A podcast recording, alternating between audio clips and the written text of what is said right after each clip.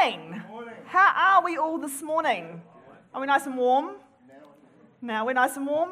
Wasn't very warm when we got here, but that's okay. We are warm now. It's good. Thanks heaps, team.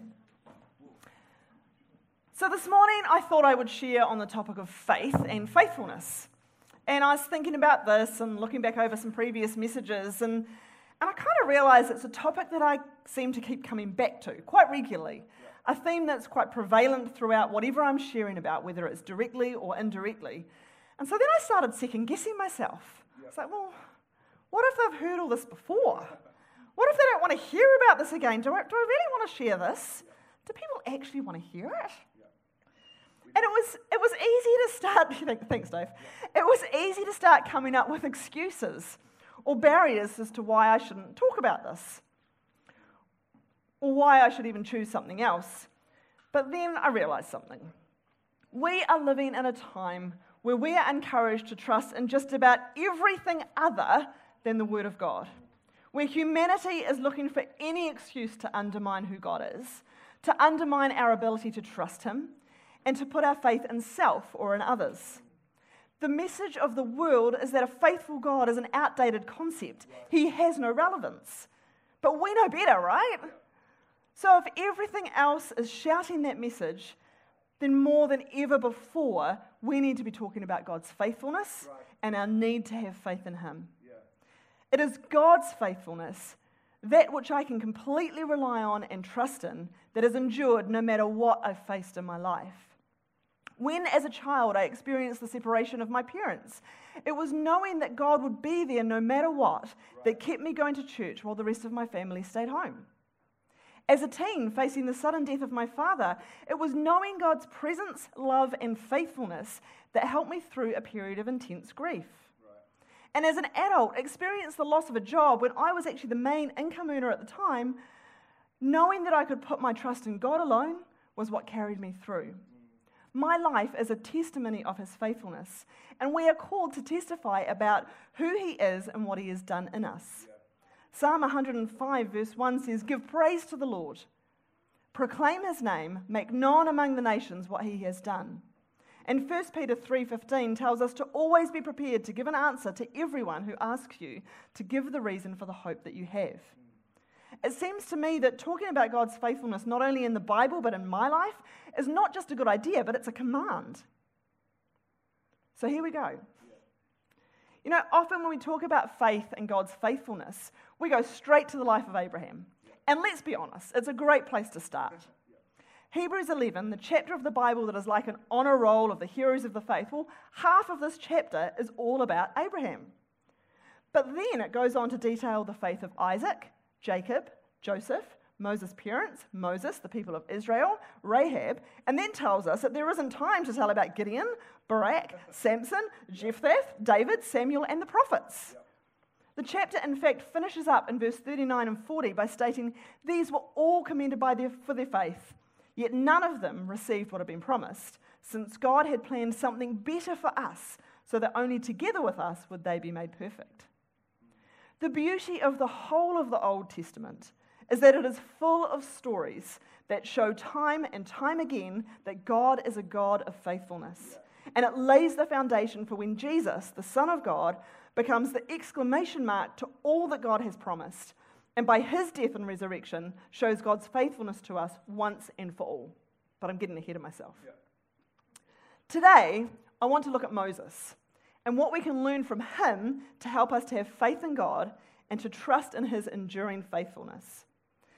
Now, there is a lot that we could look at in the life of Moses. I mean, he spent 40 years wandering in the desert and dealing with the frustrations of leading God's chosen people for a start. But I'd like to pick up his story just a little bit before that, in Exodus 3. Now, Moses was tending the flock of Jethro, his father in law, the priest of Midian, and he led the flock to the far side of the wilderness and came to Horeb, the mountain of God.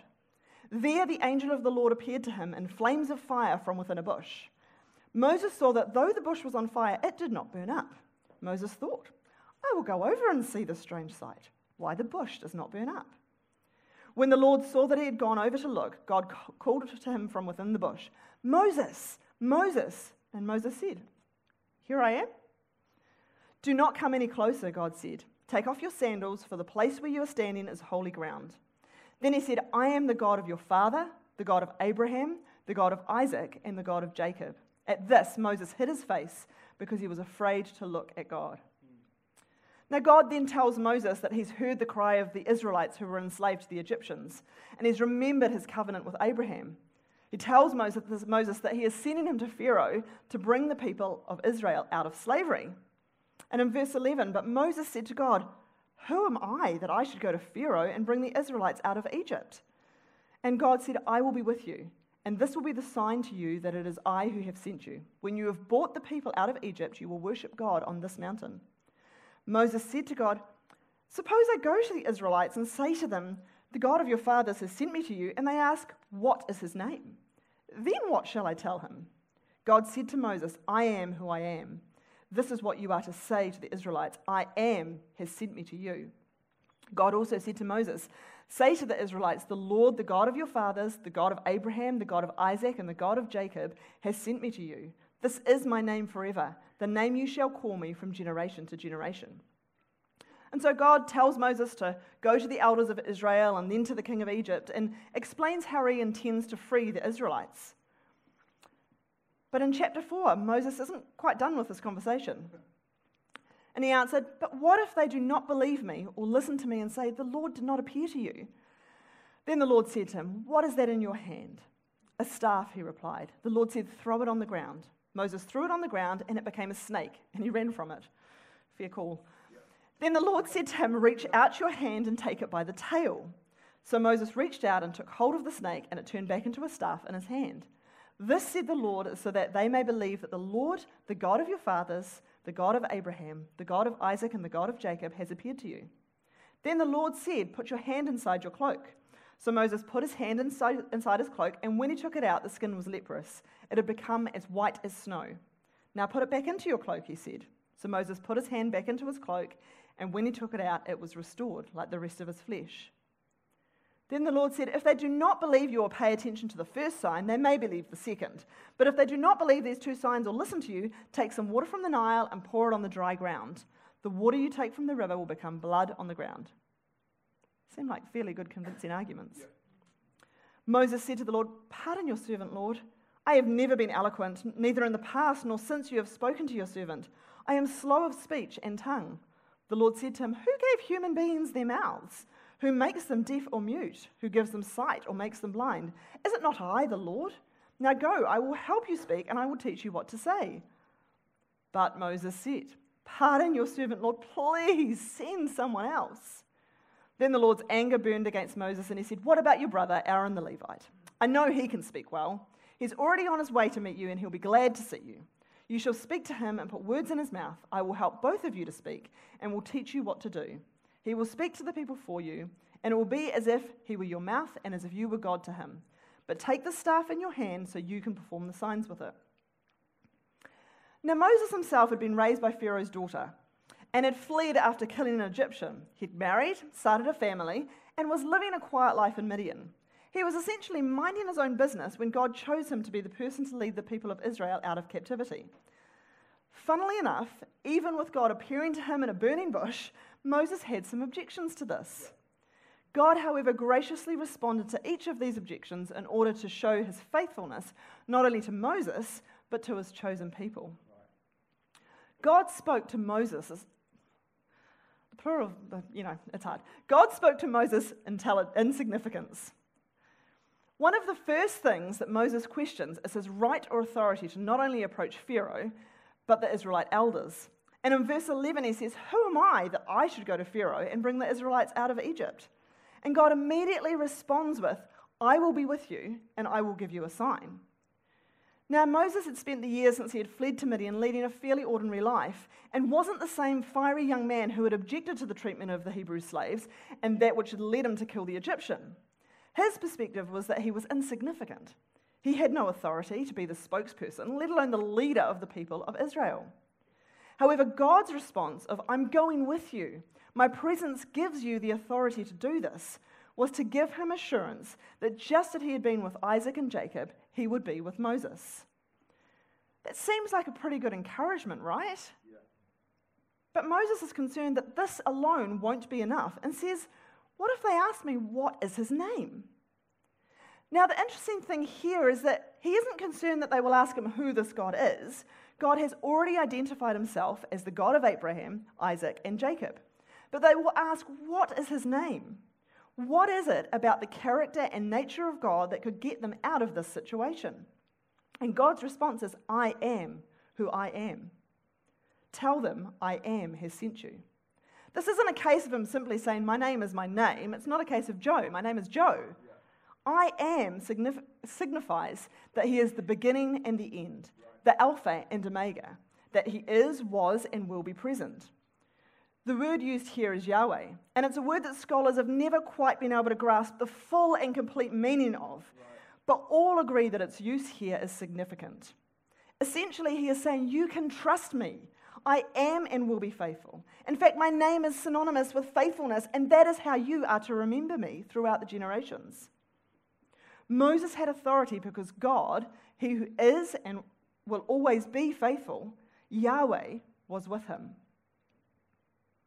God spoke to Moses' fear of man. And in verse 1 of chapter 4, Moses says, But what if they don't believe me?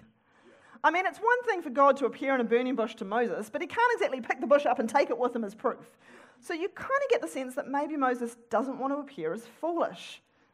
I'm pretty sure that you or I, as much as we would like to think we would do better, would probably have similar concerns.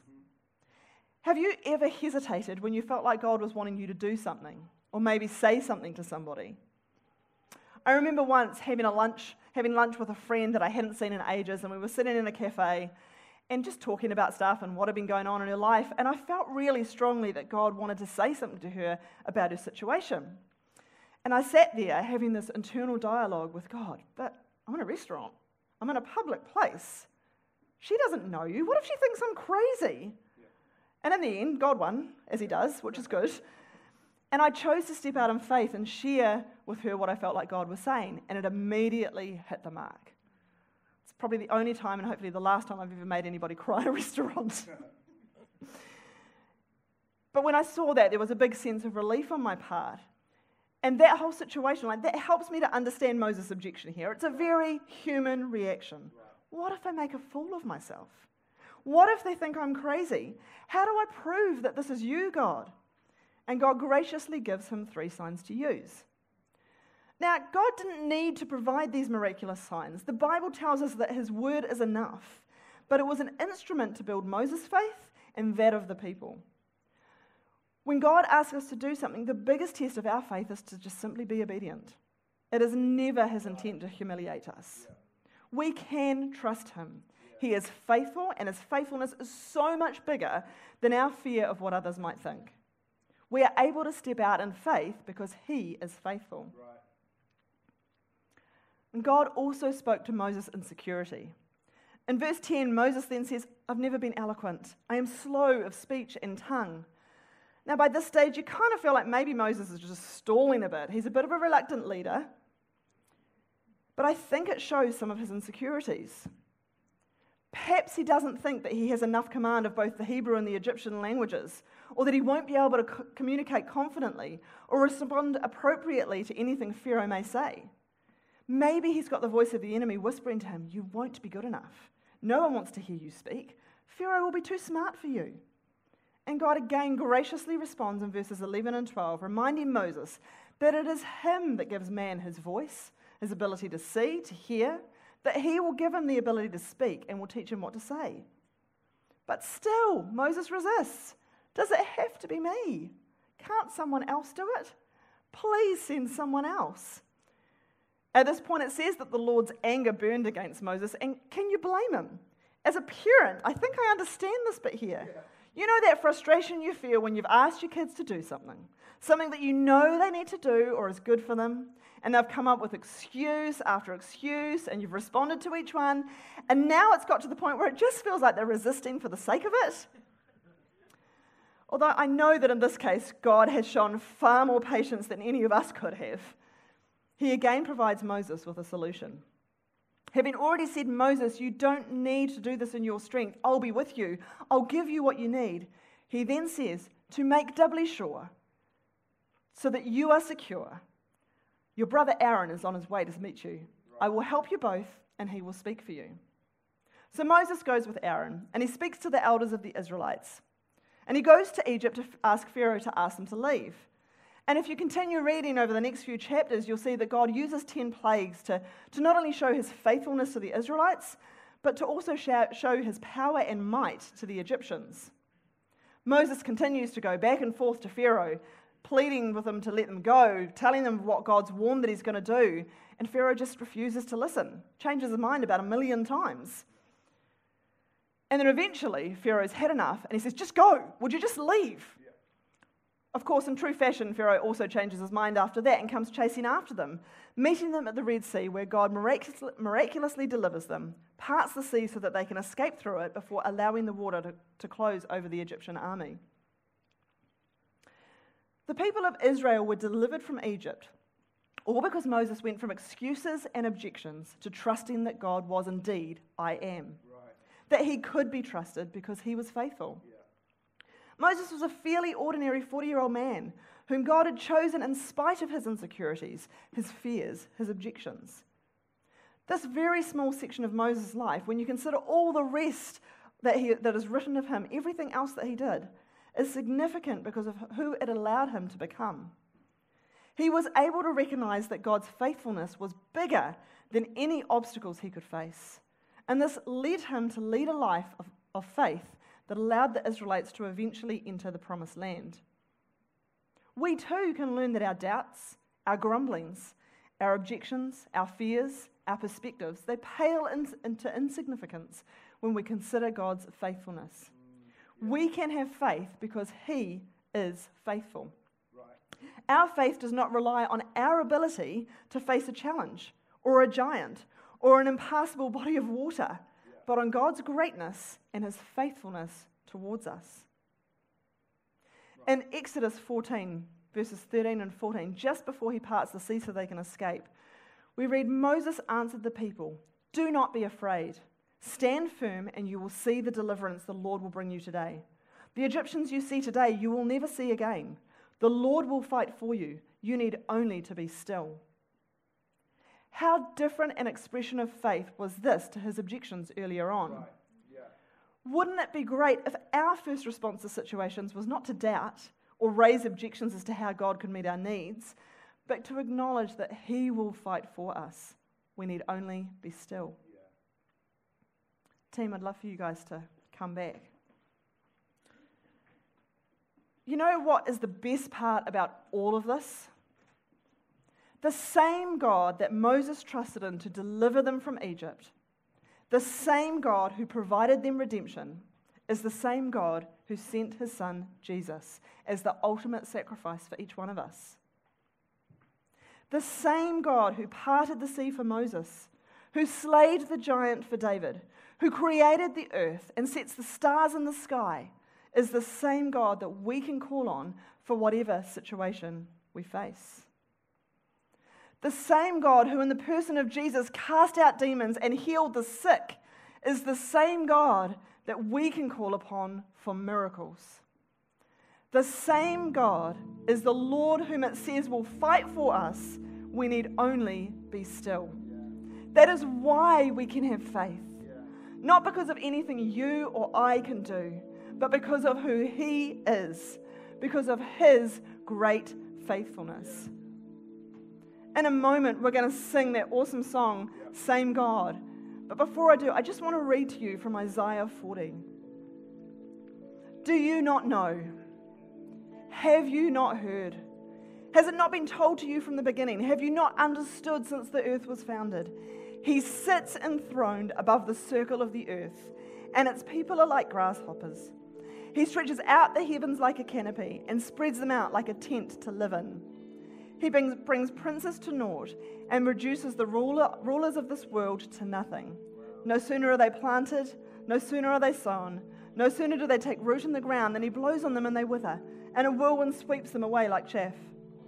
To whom will you compare me? Or who is my equal, says the Holy One? Lift up your eyes and look to the heavens. Who created all these? He who brings out the starry host one by one and calls forth each of them by name. Because of his great power and mighty strength, not one of them is missing. Why do you complain, Jacob? Why do you say, Israel, my way is hidden from the Lord, my cause is disregarded by my God?